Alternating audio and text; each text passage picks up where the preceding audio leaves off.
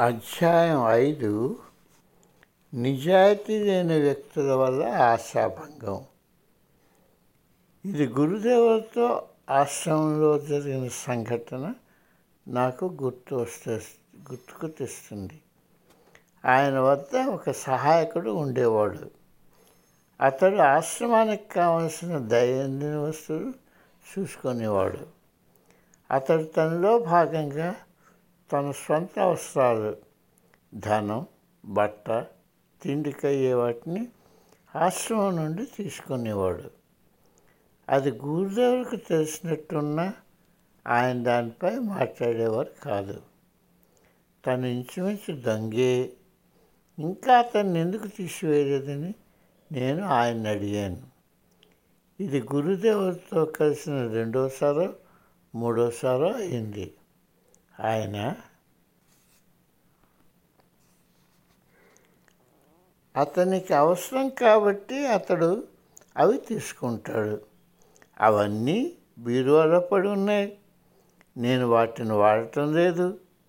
వాటి వాడడానికి ఆయన మార్గాంతరం చూశాడు.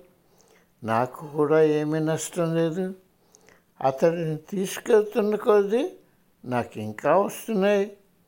ఎలాగో అలాగ ప్రజలు ఆశ్రమానికి ఇంకా తెస్తుంటారు. జగన్మాత ఎప్పుడు సమకూరుస్తుంటుంది అని అన్నారు. అందుచేత నా వాదన కూడా అదే. ఏది ఏమైనా నాకు కావలసిన నిత్యావసరాలకు ఎంత గడ్డుకాలం అయినా సరే కొత్త లేదు. నేను ఇప్పుడు సుఖవంతమైన జీవితం గడిపాను. ఇప్పుడు మరీను. అందుచేత ప్రకృతి సిద్ధంగా జరిగే పనులు వాటికి మన అడ్డు రాకుండా జరగనిస్తే దైవం మన గడ్డు కాలంలో ఆదుకుంటుంది. కానీ నన్ను నేను నించుకో నిందించుకోవడం ఆపుకోలేకపోతున్నాను నేను సరిగ్గా కంపెనీ వ్యవహారాలు చూడలేకపోవడం వలన నేను చేసిన పనులకు నేనెంతో దిగులు చెందుతూ ఉంటాను. ధనార్చనే ప్రధానాంశంగా కాక నా భావావేశాలు జోక్యం లేకుండా నేను వ్యాపారం చేయలేకపోయాను.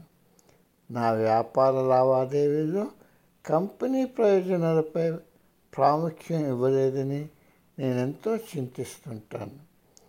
దానాలు కంపెనీ లావాదేవీలతో కాక నువ్వు ఆర్జించిన సొమ్ముతో చేయాలి.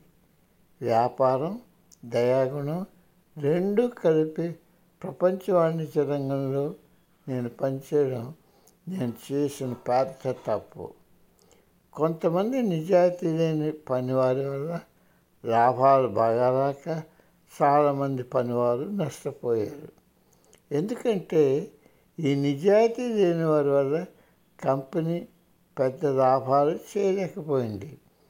నిజాయితీ పనులకు న్యాయంగా రావాల్సిన లాభాల భాగం రాలేదు. అర్హత లేని అనైతికతకు ధనం అందింది. ఇది నేను నేర్చుకున్న ఒక గుణపాఠం. ఇటువంటి వ్యవహారాలకు నేను సంసిద్ధుడిగా లేనని నేను అనుకుంటున్నాను. అదృష్టవశాత్తు ఈ నేర్చుకునే సమయం అంతా గురుదేవులు నన్ను వెన్నంటే ఉన్నారు. అందుచేత నేను అంతగా అధైర్యపడలేదు. అప్పుడప్పుడు నాకు ఆయన ఏమి చేస్తున్నారా అని ఆశ్చర్యం కలిగేది. అప్పుడప్పుడు నేను ఇంత మూర్ఖుడాగా ఎలా తయారయ్యాను అనుకుంటూ ప్రజలను అసహించుకునేవాడిని కానీ అదే సమయంలో కొంతమంది నాకు ఊరట కలిగిస్తూ సహాయం అందిస్తూ తమ ఆసక్తిని కనబరుస్తూ మానవాళిపై నా నమ్మకం పునరుద్ధరించేవారు. వారిలో కొంతమంది ఇంకా నా స్నేహితులుగా సహాయకులుగా కొనసాగుతున్నారు.